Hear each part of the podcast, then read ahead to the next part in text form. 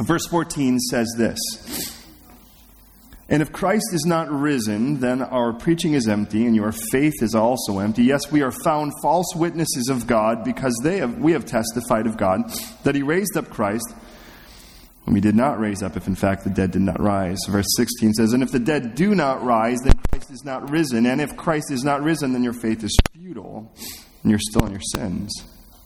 And then also those who have fallen asleep in Christ have perished. If in this life only we have hope in Christ, then we of all men are most pitiable." Look at verse thirty-two.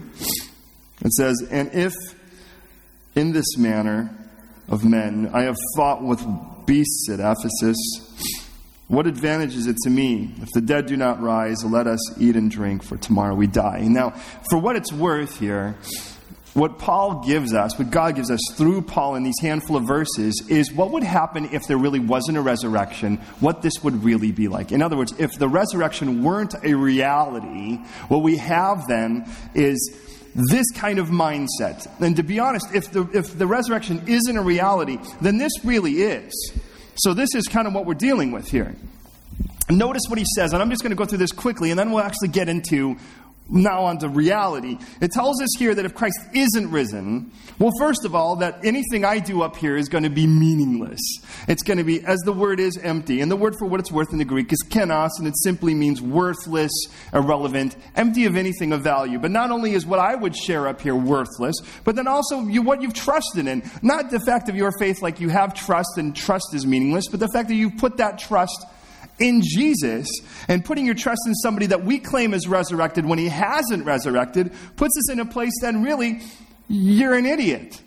You're an absolute fool, because you're trusting in something that is really, in essence, worth nothing.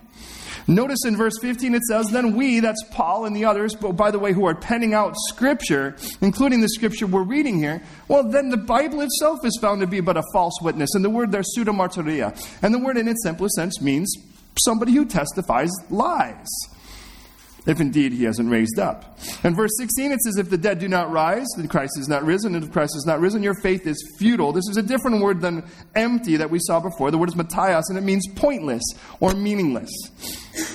"And therefore you're still in your sins. And the dead," well, they're athalumi, which means they've annihilated. They cease to exist. In verse nineteen, then, if this in this life Christ hasn't risen, well, then, to be honest, of all the people in the world, we are the most pitiful people on the planet. Now, pull yourself out of the Christianity mindset, the Christian bubble you might be in at the second, and the Christian suit you might wear because we're here at church.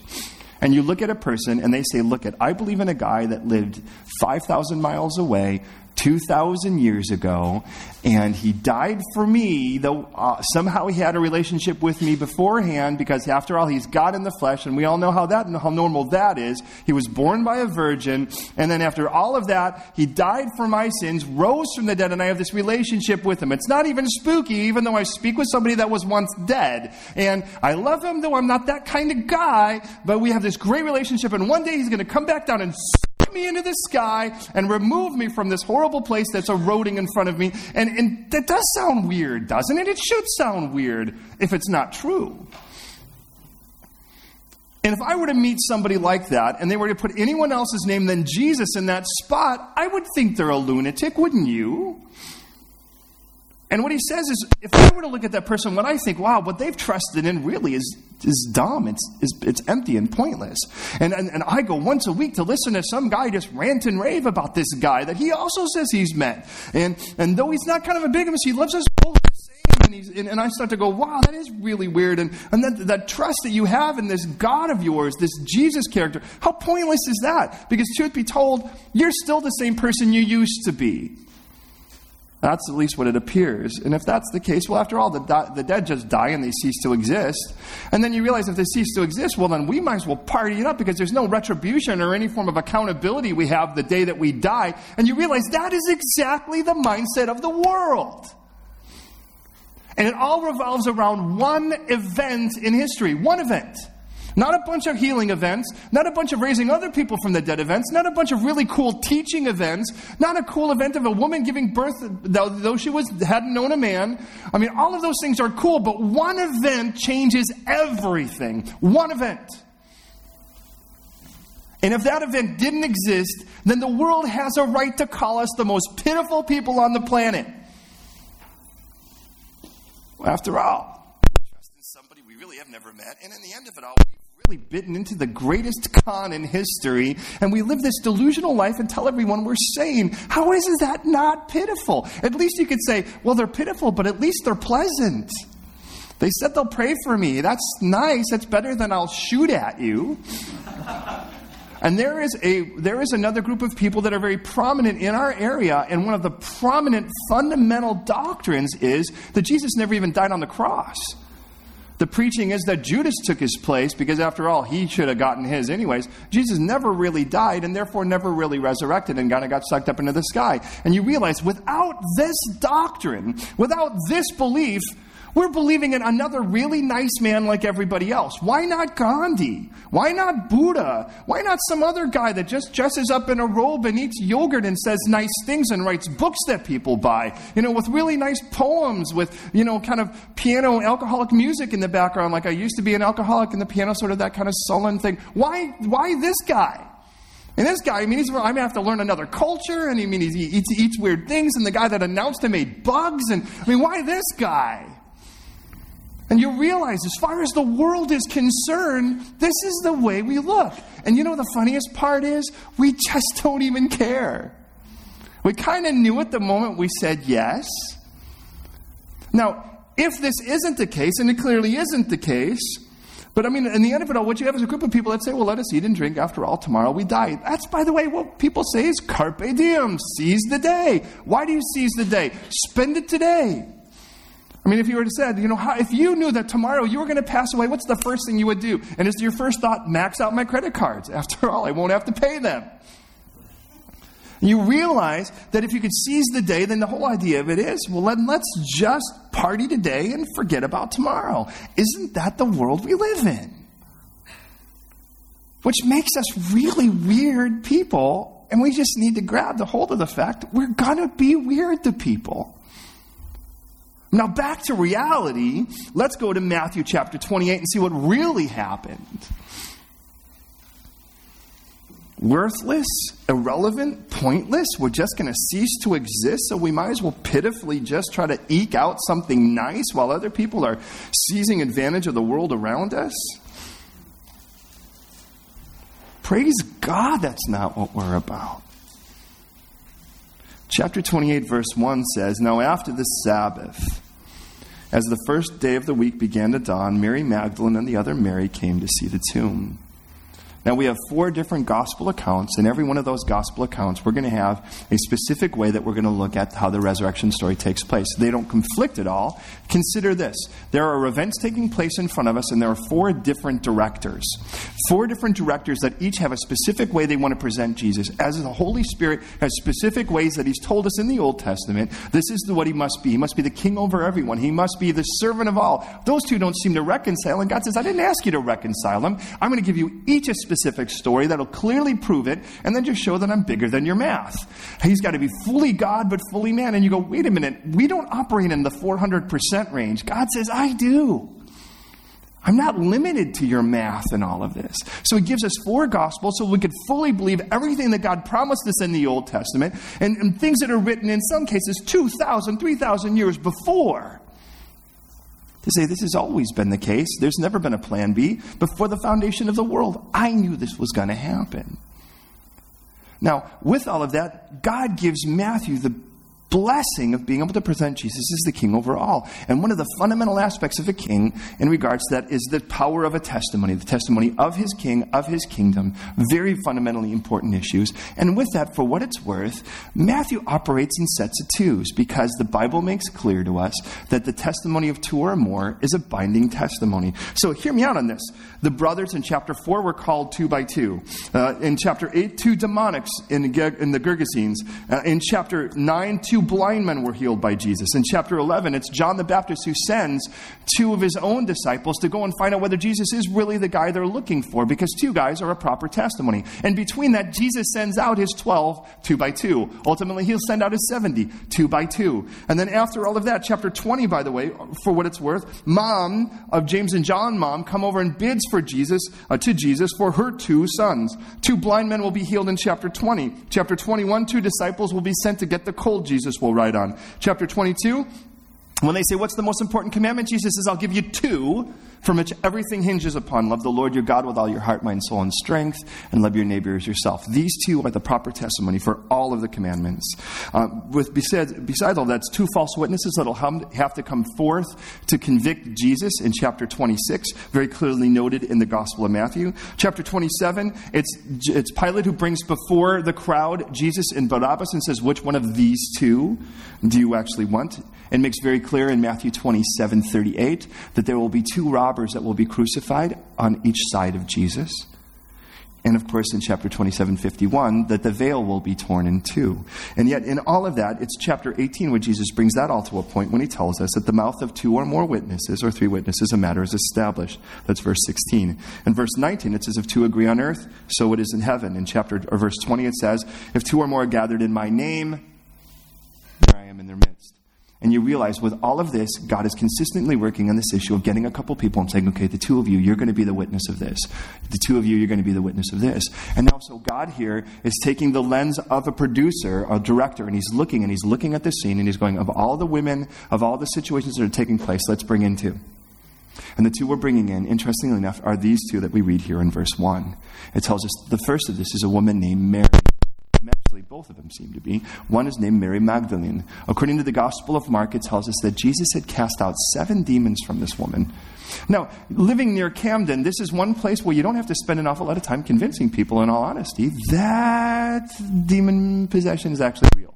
I mean, you can kind of see it around you, and you just, I mean, and the weird thing is, is that as Christians, we kind of go, well, is this possible? I don't know, is this, you know, but you've got nothing to lose to just kind of come up and say, hey, well, in the name of Jesus, stop being so freaky. And you realize that in these days, there was a gal, and she was possessed by seven demons, and she had, somewhere in these three and a half years of Jesus' ministry, has encountered Jesus and was absolutely delivered from the power of hell. I mean, of all of the other people we read in Scripture, there's only one other situation we read where someone had more than one demon at all. And that's the individuals, of course, at the Gergesenes, where we read, we are legion because we're many. And so she really kind of gets in the top rung of how horrible your life must be po- under the power of hell. And this particular woman has given her entire life to surrender to Jesus. The other woman we read here is the other Mary. Well, we'll read, by the way, in the other Gospels that there was a Mary who was the mother of James. So there's two particular women.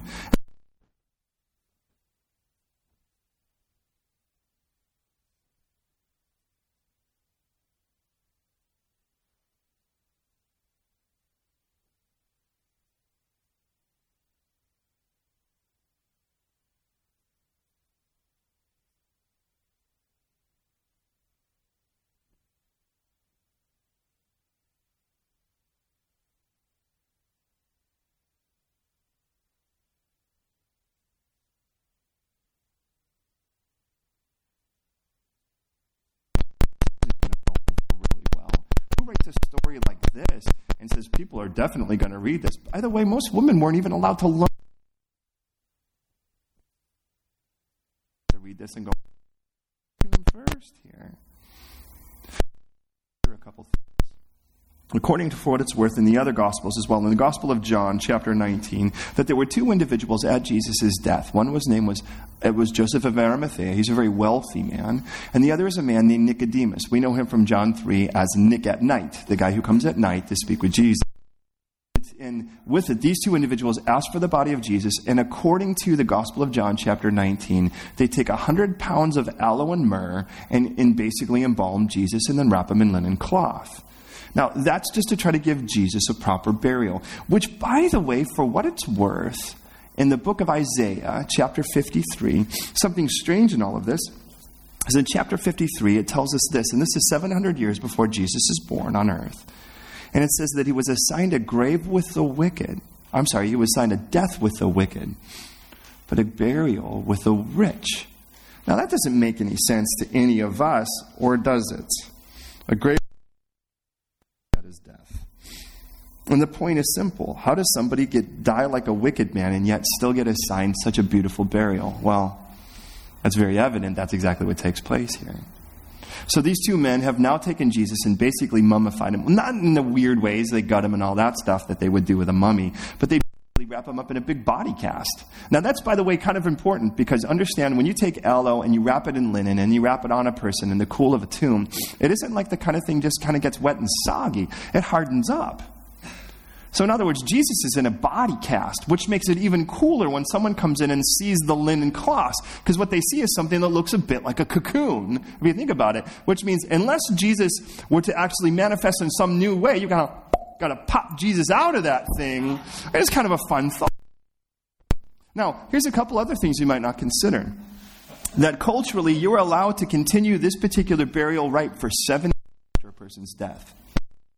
The sign of your devotion would be two things. By the way, the most important thing to many Jewish people is their burial, where they're buried and how they're buried. So understand, for seven days you can continue to cover someone in aloes and in myrrh and in frankincense and in particular things, by the way, that are symbolic of a blessing of death, transferring, of course, over to that place where you stand before the Lord. Now, these women are definitely showing themselves to be such ladies. They're so devoted to Jesus, they would rather be with a dead Lord than with a living world at this particular moment. And they're doing it at the first available moment. Remember, it's Sabbath, and because it's Sabbath, that means you can't work.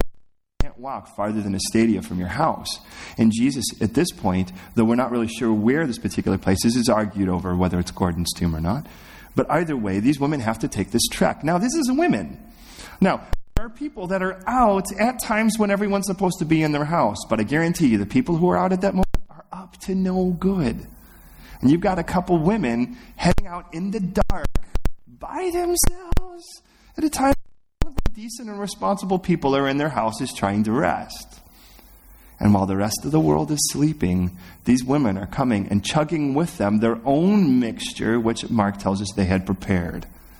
Between Matthew and Mark, they had prepared this special thing to anoint Jesus. That's what it tells us. So they're dragging this thing with them because they really want to go and they want to anoint Jesus one more time. Well, why so early? Well, first of all, of course, because they love him and they just want to be with him at this first chance they get. But there is another reason we could easily forget. To give someone a proper burial, you want to make sure that there's a lot of wailing and a lot of mourning. As a matter of fact, you hire a group of people. And it's sort of like you kind of have them on your phone and speed dial. Just in case somebody passes away, you want to make sure you call them right away so you can book the proper wailers, because there's always going to be wailers out there, and you want to get the good ones, the ones that are the loudest, that weep with the most emotion, and that kind of thing. Personally, all you need to do is find a bunch of thirteen to fifteen-year-old girls and just, you know, get them to watch one of those movies and then set them loose. But, uh, sorry, that's going to get me in trouble at home later. Anyways, uh, with that, get the idea here. So you've got somewhere over the last day, it's very likely that what happened is there were a group of wailers that were hired, who, by the way, will not and were not legally allowed to start wailing until after the morning sacrifice. You know, because after all, who wants a wailer at your house if you live next door? And you're like, oh no, this is going to be a really bad week. You know, Jim next door passed away, and um, I'm going to get no sleep. And so you realize, you know, it's kind of like there's kind of hours of quiet. And so these women are there before that, which means that there are people basically getting up this morning with the purpose of crying. You know, you're a professional crier, and you're going to get up this morning. Some of you are thinking, wow, why can't we have that today? I would be good at that. I'd be a manager. Well, get the idea in all of this that some people are getting up this morning with the idea that they're going to go to work. And their work is, it's first day of the week. By the way, it's Sunday for them. It's first day of the week. It's, and I'm going to go and I'm just going to start crying my eyes out. That's what we do. And somewhere down the line in all of this, you're going to come back and someone's going to go, you know what? Sorry, I, I know we hired you for this gig, but you're not going to be needed today. Yeah, and you, then it's, it's like, but don't cry about it. I'm sure you'll, there'll be some other reason to cry before the day is done. So there's a group of people who are going to be unemployed for the day because of this. There's another group of people, and I wonder what they're going to be like, who, by the way, are the religious leaders. And they've had to deal with the fact that of the ten basic rules of jurisprudence, they've broken every one of them for Jesus' trial. Every set standard and protocol for, for proper legal right Every bit of it has been broken in Jesus' trial. Now, that's something you're going to have to deal with. So somewhere down the line, whether they're sleeping or not, dealing with the fact of the memory of Judas Iscariot coming back, throwing the money they've given him into the into their right before them, into their council, and saying, I've betrayed innocent blood. And their own testimony, so what? They didn't say he wasn't. They just said, so what? I guess that's your problem, isn't it? It's not ours. You betrayed him. And that information has to you have to go to sleep with. And while all of this is happening, the Passover is taking place and the lamb is being slaughtered. And then as Jesus dies on the cross, Matthew records specifically a, an earthquake. And that earthquake, by the way, for what it's worth, sends the centurion who's overseeing this crucifixion to say, truly this was the Son of God. While all of this happens, there's also an eight-story veil that is somewhere between eight to twelve inches thick that is torn in two from top to bottom. Now you figure out how an eight-story veil that is going to weigh somewhere around one hundred sixty to three hundred twenty tons is going to be torn from top to bottom. By the way, it's interesting because on that veil, there was something, and I think you might want to know about it as we get into our text. And again, I'm just sort of laying the ground rules, so when we go through this, you go, oh, that makes sense. You see, back with Solomon's temple, there was something really important in the Holy of Holies. It was called the Ark of the Covenant. Now, that Ark of the Covenant had on top of it a mercy seat made out of solid gold where blood would be splattered, and in between that, or, and on the two sides of it would be these two things called cherubim. Cherubim are a species, apparently, uh, and the first place we meet them, by the way, as guardians once um, Adam and Eve bit into that which they were not supposed to when were removed so they couldn't go into the tree of life. And the point is really simple. God doesn't want you spending eternity. He doesn't want you spending eternity away from him. So he's like, I don't want them into that. So these particular species are guarding the entrance into Eden because I don't want you biting into something and spending eternity in your state. It's interesting. From that point on, it's the cherubim that you see on this mercy seat where blood is in between it. And then it's God who dwells between those cherubim. God who dwells between those cherubim. The God who dwells between those cherubim. And in all of that, these individuals now, they know that the high priest would go in once a year on the Day of Atonement where the sacrifice would be given for the sins of the people, and he would go before that mercy seat where the two cherubim would be. And Solomon would take that thing when it came from a tabernacle to a temple, and he'd put two bigger angels up beside it so that you can kind of get the idea, wow, God dwells between this. But when that temple was destroyed in five eighty-six B C, the, the ark was gone. And there's all kinds of guesses of where it went, but when the new um, temple was built, no Ark of the Covenant, which means we have no angels or no cherubim from which God dwells between. So what did they do? They took the two, or they took that big veil and they put on it the cherubim so that you would get the idea that when the high priest went behind that veil, he was going where the two angels would be, where God dwells between them. That was the idea. Which means, if you think about it, that would be the idea of us growing up with our understanding of the Tanakh, the Old Testament.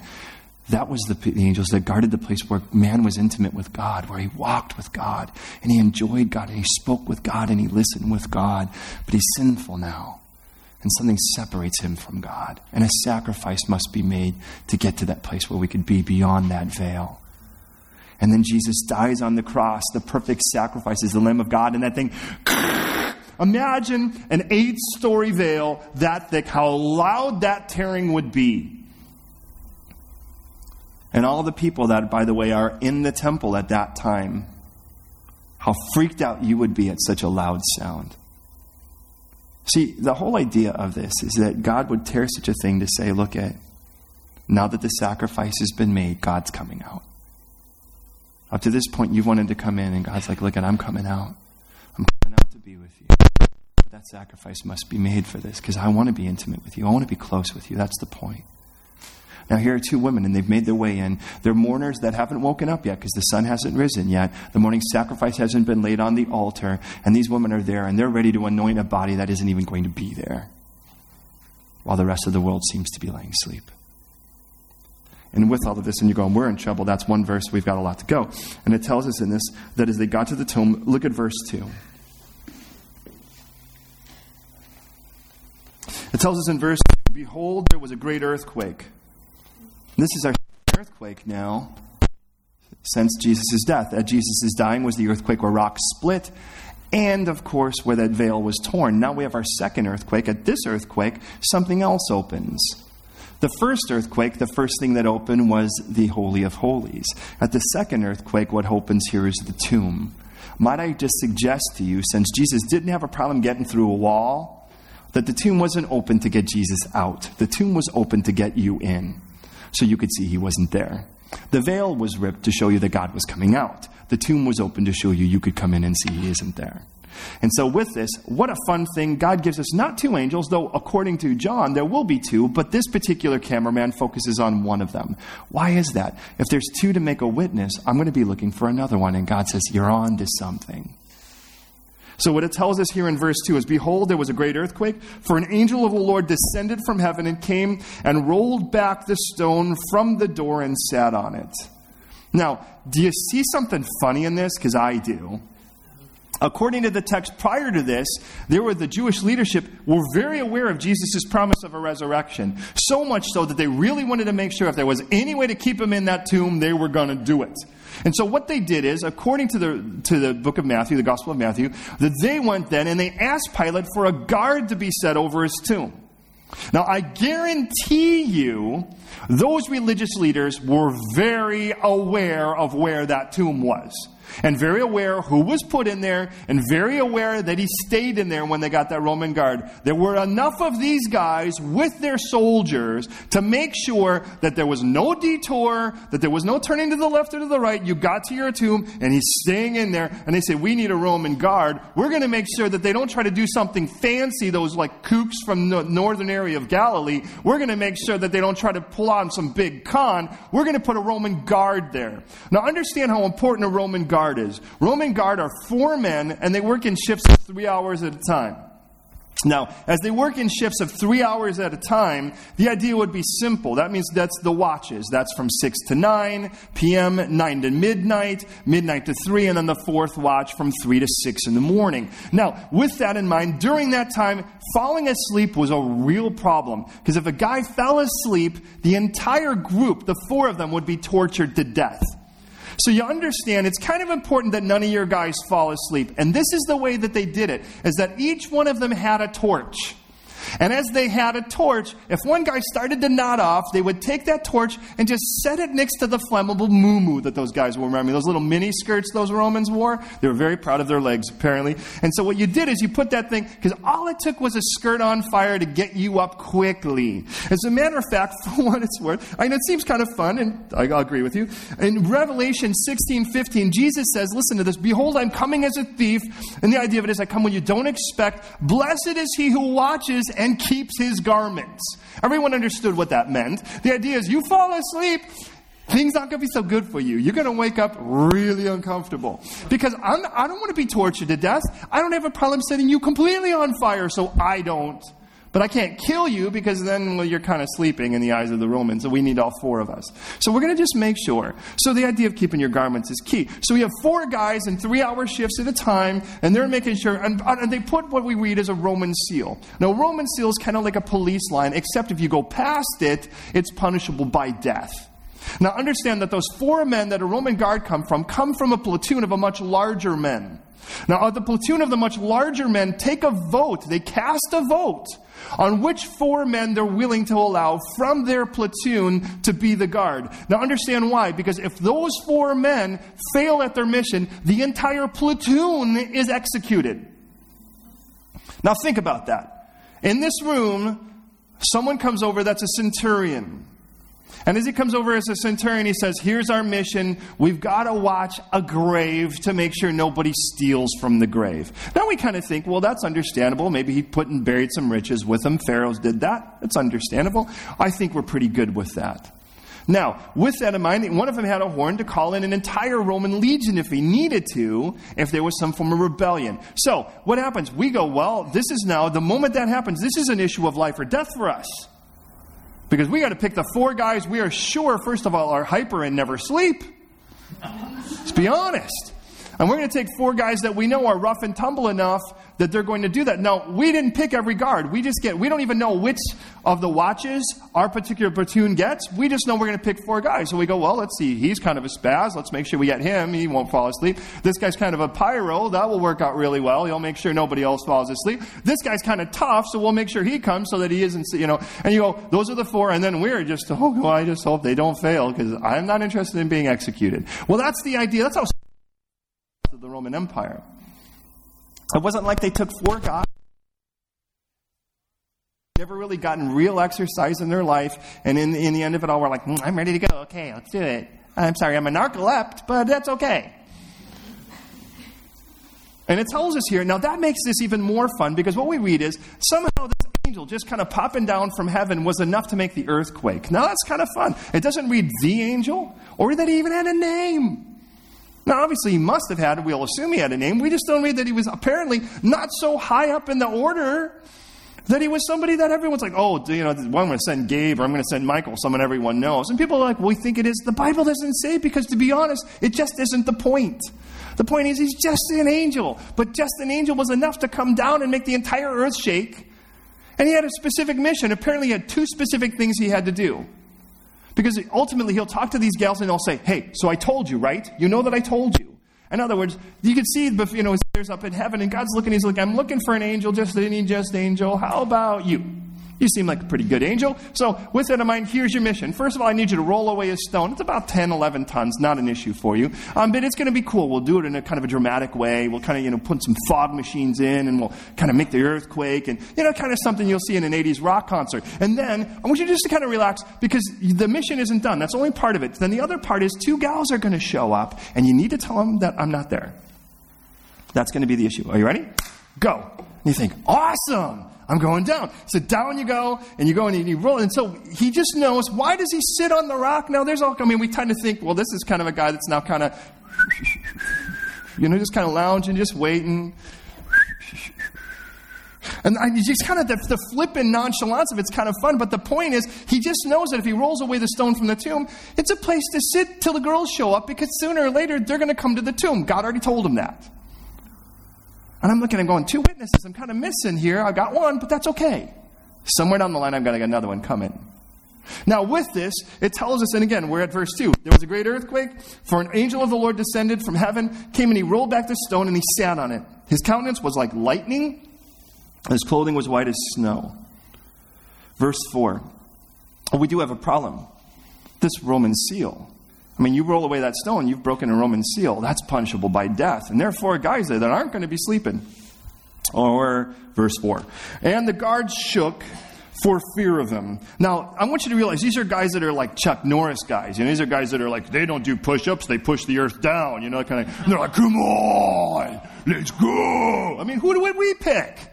We pick the guys that we make sure are going to complete the task, because I don't want to die. So off these guys go, and they're, hey, okay, let's do it. Let's show me. Give me a Galilean, you know. And it's nighttime, and no person in their right mind, even if they were a robber or a banshee or a raider, are going to get near these guys, because these guys are like police cops from Chicago. They shoot first, and then they say, stop, you know. I mean, that's what I remember.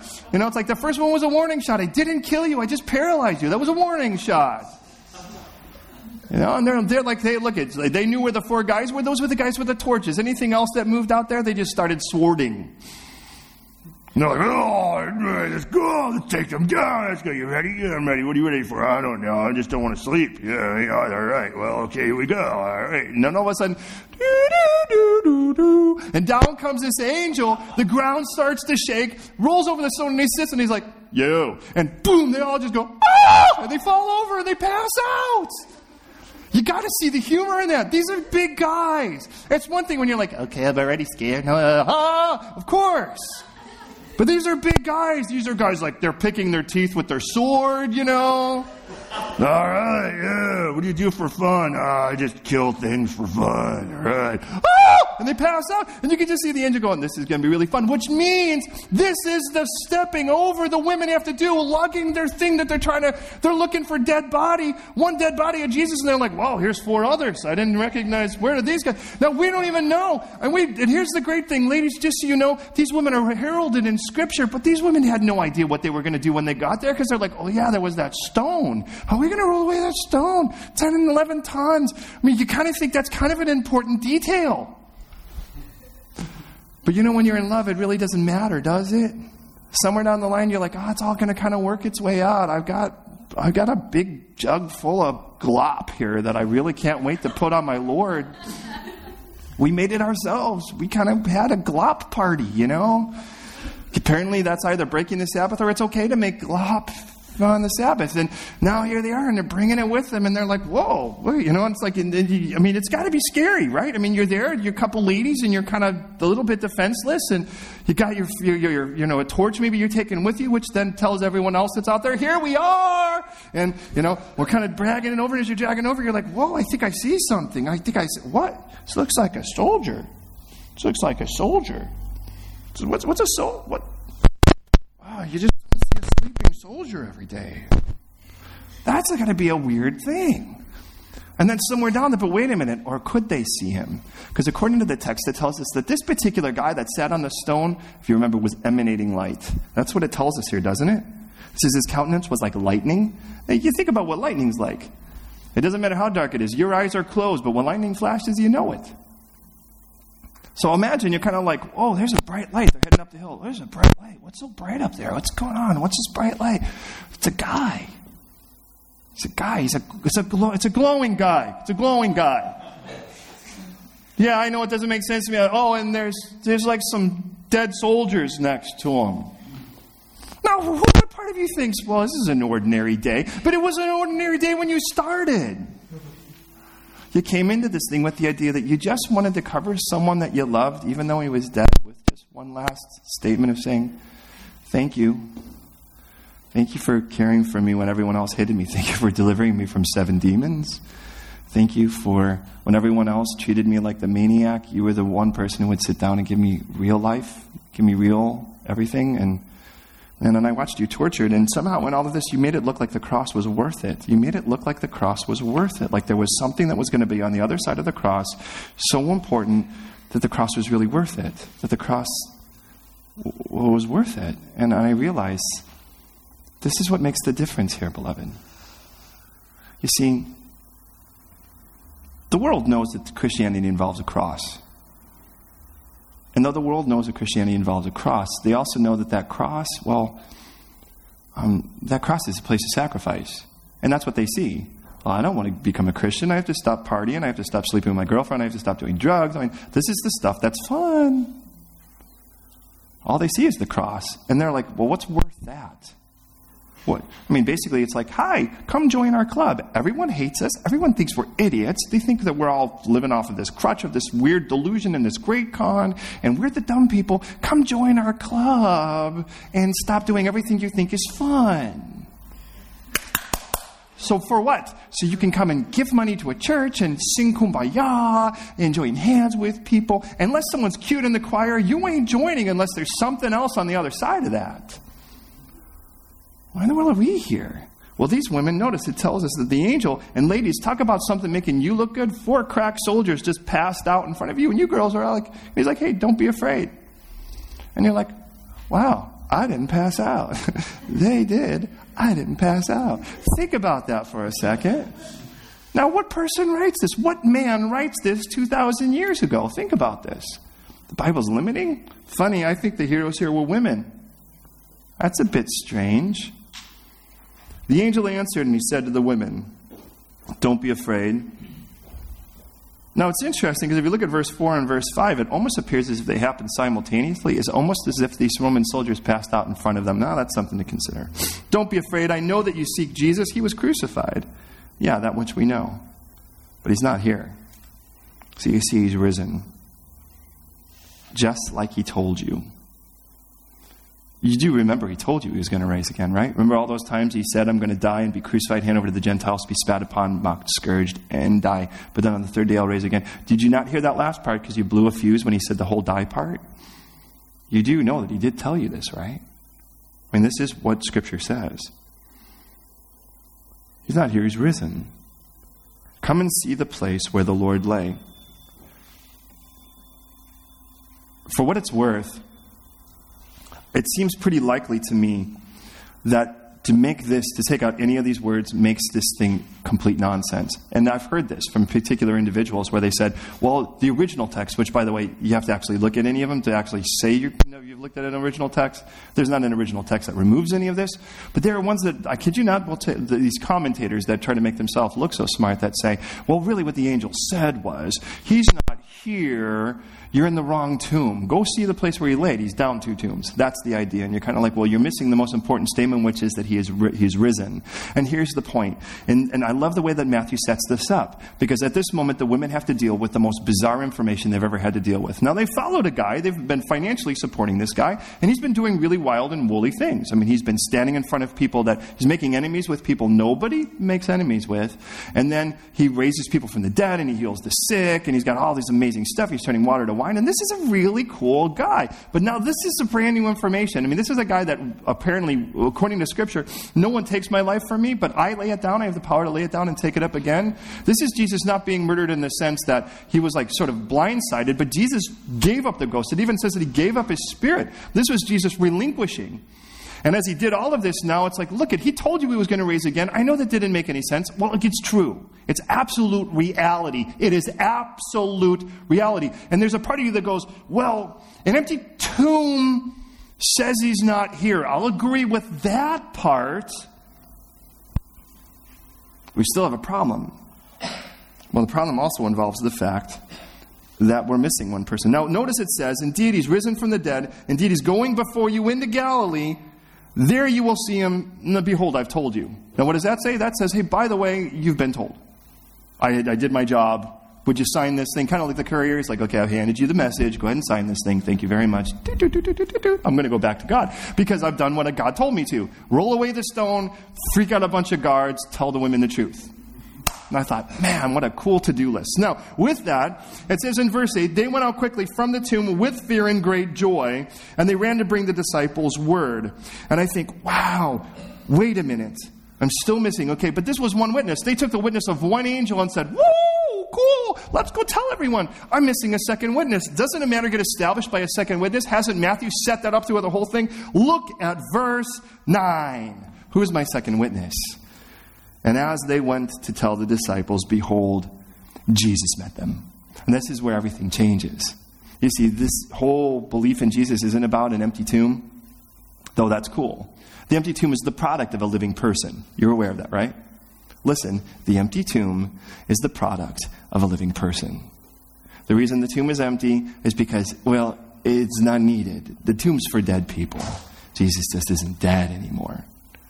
Now, of course, you've heard all kinds of crazy things, perhaps, about people like Jesus. Well, to be honest, he didn't really die. He just kind of went into a coma. He swooned. And I think, wow, that's a really great thing, because his arms and his legs would be pulling out a socket. He's pierced in the side. He has no, I mean, his entire back has been torn to shreds, which means he's lost all of his blood. He's got a complete blood loss. And there are over three hundred different bacterium, including Staphylococcus, which would eat his flesh while he's in the tomb sitting in his cute little cocoon. Now, just imagine for a moment that Jesus actually kind of pops out of the coma. What a miracle that is. How in the world is he getting out of his cocoon? And then let's just say that actually does happen where Jesus kind of, well, he kind of rolls over and he rolls over and he's like, blah, blah, blah, blah, blah, blah, and he has to hit that, that, eleven-ton stone. Well, let's just say, out of the weirdness of it all, he actually gets a little momentum and boom, he actually knocks the stone down and then rolls out of the thing. And then with all of that, how is he going to get into a house with a bunch of locked guys that are freaked out because he thinks they think the Romans are going to kill him? Do you think he's just like, cunt, cunt, cunt? Someone's knocking at the door. We'll let him in. Hold on, we think the Romans are going to kill us. Think about that.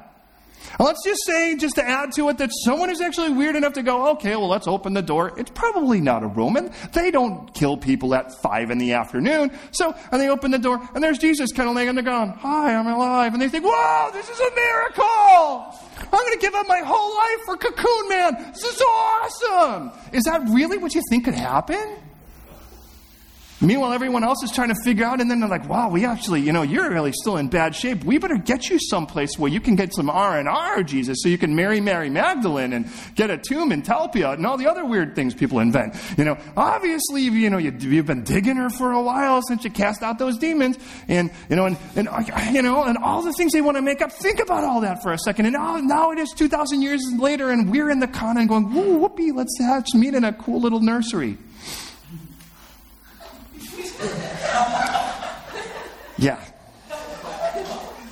Jesus met them in verse nine, and he's, and Jesus met them. No, notice what he says to them. First of all, he says, rejoice, which, by the way, is one of the weirdest commands Jesus has ever given anyone, because at that moment I would be so freaked out, I wouldn't know what to do. And, and, but you know, in those moments when you're so freaked out, you're like, you don't know what to do, Jesus is like, well, hit the rejoice switch, okay? Because at this moment, you could kind of wet yourself. Don't hit that button. You could just start breaking down and crying. I, I'm not trying to get too offending to the feminine factor, but, you know, you could probably break down and cry. Don't do that. Please, don't do that here. Don't do that. Uh, those uh, rejoice. Hit the rejoice button. That's what you should do right now. The rejoice button. And you're like, okay. Ooh. But notice his message.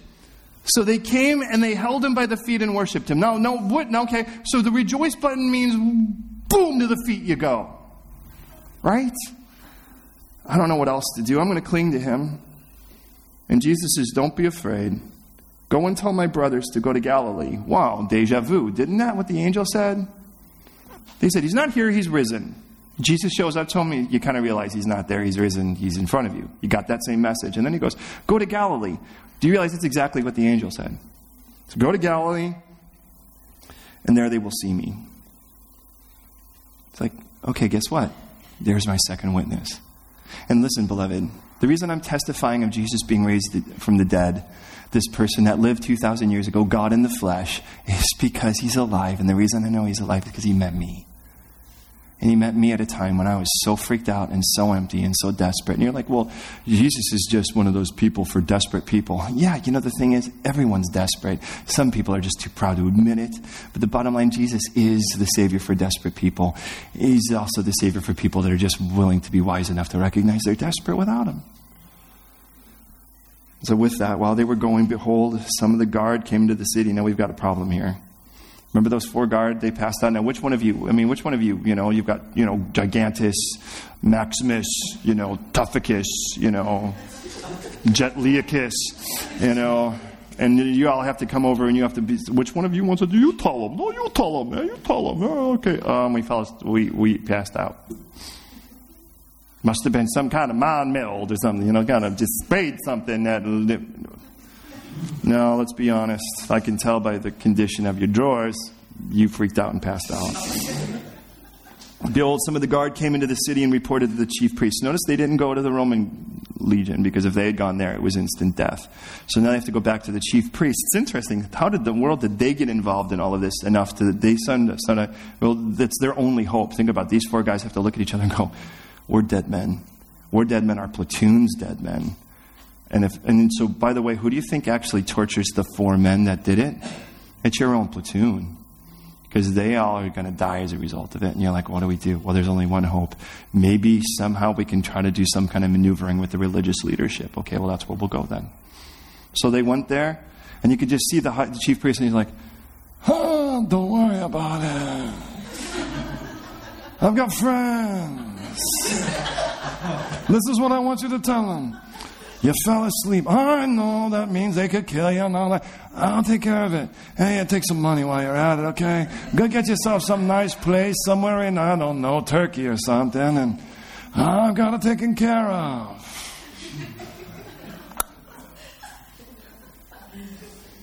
So they assembled the chief priests and elders, gave him a large sum of money to the soldiers, and said, tell them the disciples came at night, stole the body while they slept, which, by the way, makes very clear that the tomb is still empty and the body's still missing.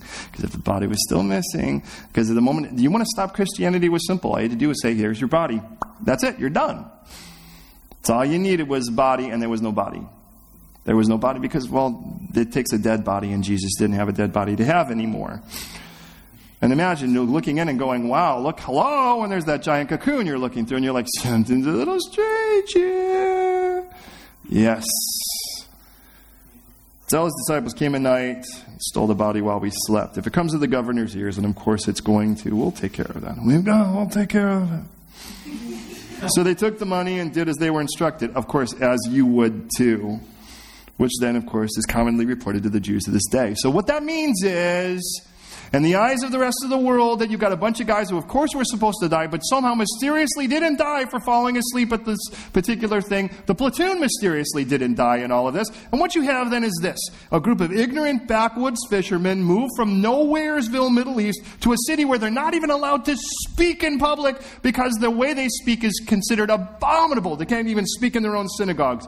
And then they elevate a fellow Nowheresvillian, and they deny, and though they deny him at his death, they come and they steal his body to propagate the world's greatest con, to become the world's most indefatigable foes to the rich religious establishment and the invincible Roman Empire, splitting their calendar twain and, dis- and transcending the rise and fall of both of those tyrannies.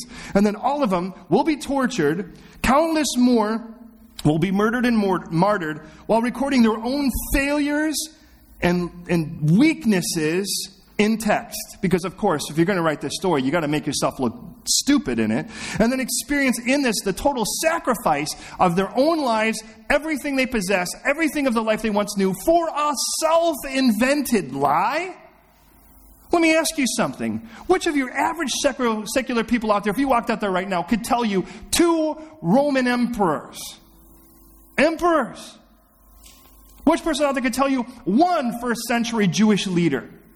The average guy on the street. And yet this guy from the middle of nowhere that did all of this stuff, everything is based on him? Which book has been associated with either of those that is still on sale today and people actually buy? It's incessantly called a club for fools, for the weak, a crutch for outcasts, and yet it remains sustainably prominent, profile, and unstoppable, this Christianity thing. And it has been a target of disdain, avalanches of ignorant diatribes and polemics, a club for ridicule and for forfeiture, forfeiture and for mockery. Who wants to join this? Now, they either had an extraordinarily delusional tenacity, or they encountered a God so beautiful, so perfect, so loving, so welcoming, that they became infected with the life of a God that has been transcending of death itself and has been resurrected, and said, you know what, I'm going to be so infected with him that I'm going to become infectious to the rest of the world. Now, you make your decision on that. I've made mine. And it says, so while these Roman soldiers are now trying to spare their own life, propagating this lie, verse sixteen, meanwhile, back in reality, the eleven disciples went into Galilee in a mountain which Jesus had appointed to them. And I think, wow, wait a minute, Jesus had appointed a mountain for them. I can't help but think of back in Matthew chapter four, right at the beginning of all this, when they were dragging just sick people to Jesus with the simple mindset, if I could get them to Jesus, he could fix them. That's what I knew. And Jesus goes, remember this place? This is kind of where it all started, boys. And even back then, I told you, this is what was going to happen. Now you get to look backwards. Do you see how it all plays out? It all went to the cross, and it all went to the resurrection. And then Jesus says, no, all authority has been given to me. And because I have all authority, I have authority then to hand authority. And I'm going to give you guys authority. You guys. Peter, you, de- you denied me a few days ago, but I'm going to give you authority anyways. John, you were there at the tomb. You were there at the cross when I gave you my mom. I'm going to give you more authority. Thomas, you doubted, but I'm going to give you authority. James, you wanted to call fire down from heaven, but I, I got authority for you. But understand, I'm not going to give you authority without a responsibility. That's the way God works. That's the way anyone intelligently works. And this is the way it works. So go now. I want you to go. And I want you to make disciples. Make students. Don't just make converts. People that are saying, all right, I'll get off your back. I'll pray your prayer. Go away. But I want you to make students. And I want you to baptize them in the name of the Father, the Son, and the Holy Spirit. Why? Because the moment you baptize, you are going public with your faith. I want you to make students, and real students have to go public with their faith. They're not going to have this sort of secret, covert, undercover walk with God. It's going to be real. People will get killed for it, but so will you, so get over it. And I want you to go and make disciples, baptizing them, teaching them all the things that I've told you. And then he says, oh, and listen, I'm with you. Not just now. I'm with you always, even to the end of the age.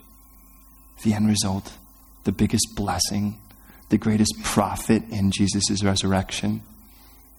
He's with me, even to the end of the age. That's why I could go into the world. That's why we can make students. That's why we can proclaim with power. That's why preaching isn't empty. That's why your faith isn't empty. That's why you're not the most pitiful person on the planet. To be honest, you should be the most envied. That's why eat, drink, tomorrow we die. How about let's go out there and share the love of Jesus, because tomorrow we stand before the living God. And when we do, that's when the real reward comes. And where are you at today? This resurrection is the most fundamental, imperative thing with everything. It was this resurrection that caused the dead saints to come out of their graves and proclaim and walk around Jerusalem after Jesus was resurrected. Jesus himself said he is the resurrection. That's the corridor to a brand new life. So he says, I am the resurrection and the life. I'm the thing that will take that old person of you, lay him down, and give you a new you. In Acts, was there were the disciples were witnesses to this resurrection. They preached the resurrection, gave witness to him. Paul preached the resurrection through Jesus, and it was that which caused the philosophers to retract and go, what? Resurrection in seventeen. In Romans one, verse four, it tells us that Jesus was declared to be the Son of God with power by the resurrection. So no, why, no wonder why someone says, well, we don't believe Jesus is the Son of God. Well, then he can't resurrect, because it's the resurrection that proved he was the Son of God. By the way, it's the resurrection that proves that anyone is a son of God. It's the resurrection that makes the cross worth it. So what do I lay down at the cross? Who I was, my identity, all of my ambitions and my priorities and everything that I knew of myself. And I lay it down there and I say, it's okay, because on the other side of this cross is a resurrection. And that resurrection is a new me that has power and life and doesn't have to be owned by the things the old guy was. So I gladly lay that stuff down at the cross, because the new me is so much better. The new me is the Son of God with power. First Peter says he's begotten us again to a living hope through the resurrection. It tells us in First Peter three twenty-one that it's because of the resurrection I can answer God with a good conscience. You can say, all right, this is who I am now. Now look at, today we celebrate his resurrection. I want to warn you, tomorrow I'm going to celebrate his resurrection. You know what else? Today I'm going to celebrate my resurrection. How about yours? Tomorrow I'm going to celebrate my resurrection. I'm not the person I used to be. And I'm so thankful. Now, the Bible says whoever comes to the Lord, calls on his name, he'll be saved. Safe from the person you are, safe from your guilt, safe from your filth. And if you've heard little to nothing up to this point, granted we've had we've walked all over the place in this garden, listen to this. Every human being on the planet is going to be faced with a choice. And before you concern yourself with who, what, what might be happening with an Aborigine somewhere or someone in China, though I can tell you all kinds of great things that are taking place in all of those places. It's your choice today. God so loved the world, he gave his only begotten Son. And he gave his only begotten Son because we are filthy people in and of ourselves. We're guilty people. But God doesn't want you spending eternity that way. He's guarded it so that he doesn't want that to be the case. He wants to forgive you first. He wants to give you his innocence for your guilt, his life for your death. That's what he wants to offer. But that's your choice, not his. He's not going to force you into a love affair with him. That's stupid. That's not love at all. So there's a choice to be made. With all this information you've got, there's a choice to be made. The choice is, will you accept Christ's gift or not? The bottom line is, God doesn't want you to go to hell. He died on the cross so that you didn't have to go to hell. He rose again to offer you a new life so you didn't have to go to hell. And you don't have to even taste it now. But that's a choice you have to make. But in a moment here, we're going to have communion. But first, we're going to pray. Now, maybe this is the first time in your life you've ever prayed. Maybe this whole thing is so weird and so overwhelming. And yet somehow in all of this, you know that there's a voice that tells you this is actually the truth. There are people that were basically no, no ones that God elevated to a place of radical and utter life-changing, world-changing position because they surrender to a God who's alive. Now, maybe you're thinking, yeah, but I'm counting the cost, and I realize there's a lot of things I may have to give up. First of all, the good news is God will take those things from you, so you don't even have to try to fight him on it. But the good news is, is that if all you see is the cross, then you don't see the empty tomb. Today, my goal is to show you the empty tomb so that you can say, the cross is worth it. I'll gladly lay this, because God's not a God of nots. He's a God of instead ofs. So instead of what forfeiture, it's actually trading, and you always trade up when you hand it to God. So as we go to prayer, I'm going to pray a prayer, and as I do, I ask you to listen. And as you listen to the prayer, the reason I'm not asking you to repeat after me is because I want you to genuinely listen. And as you listen, if you agree at the end of it all, I ask you to give a very bold, confident amen. And what you're saying by saying amen is, I agree. Let those words be my words. Let that prayer be my prayer. So be it. And I don't even have to convince you. That's God's own Spirit that'll do that right now. Will you pray with me? God, I thank you so much for this beautiful text and all the wonderful things you've done in it.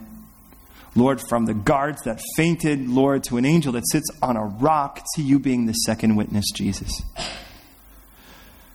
I thank you, Lord, that you've never let anything be to chance, and that the one, most important thing in the world, redeeming me, was so important to you that you did it yourself, to leave no margin of error whatsoever. So I pray right now, Lord God, for myself, for these precious saints. I pray, Lord, that as I confess my love for you, my surrender to you, that it would be absolutely genuine. It would be from a complete heart of willing abandon. And here we go. Lord, I, I recognize that I am a sinner. I recognize that I'm guilty. I'm not perfect, but you never demanded me to be so. I believe, Lord, that you as a righteous judge have a right to punish all wrong, including mine. I also believe, because you love me so much, that you didn't want to spend eternity away from me, that you paid the price for all of my wrong by sending Jesus, your only begotten Son, to die on the cross on my behalf, so that his innocence could be transferred to me while my guilt be transferred to him. And that he paid the price for my wrong, for my crimes. And in doing so, all of my filth and my shame are left at the cross. And then he rose again, just like he promised, just like you promised. He rose again to offer me a new life, a resurrected life, a life not owned by the things of this world anymore, but a life set free, forgiven, and pure in your eyes. So I say yes. I say yes to that gift, saying, Jesus, be my ransom, be my redemption, be my Savior and my Lord. I commit this to you now. I surrender to you and I say, Father, I'm yours. Have me as your own now. I want to be your child. Give me a resurrected life as I give you the life I've given now, that I've lived. I'll take your new one. And I say yes to Jesus and yes to you. I'm yours in Jesus' name. Amen.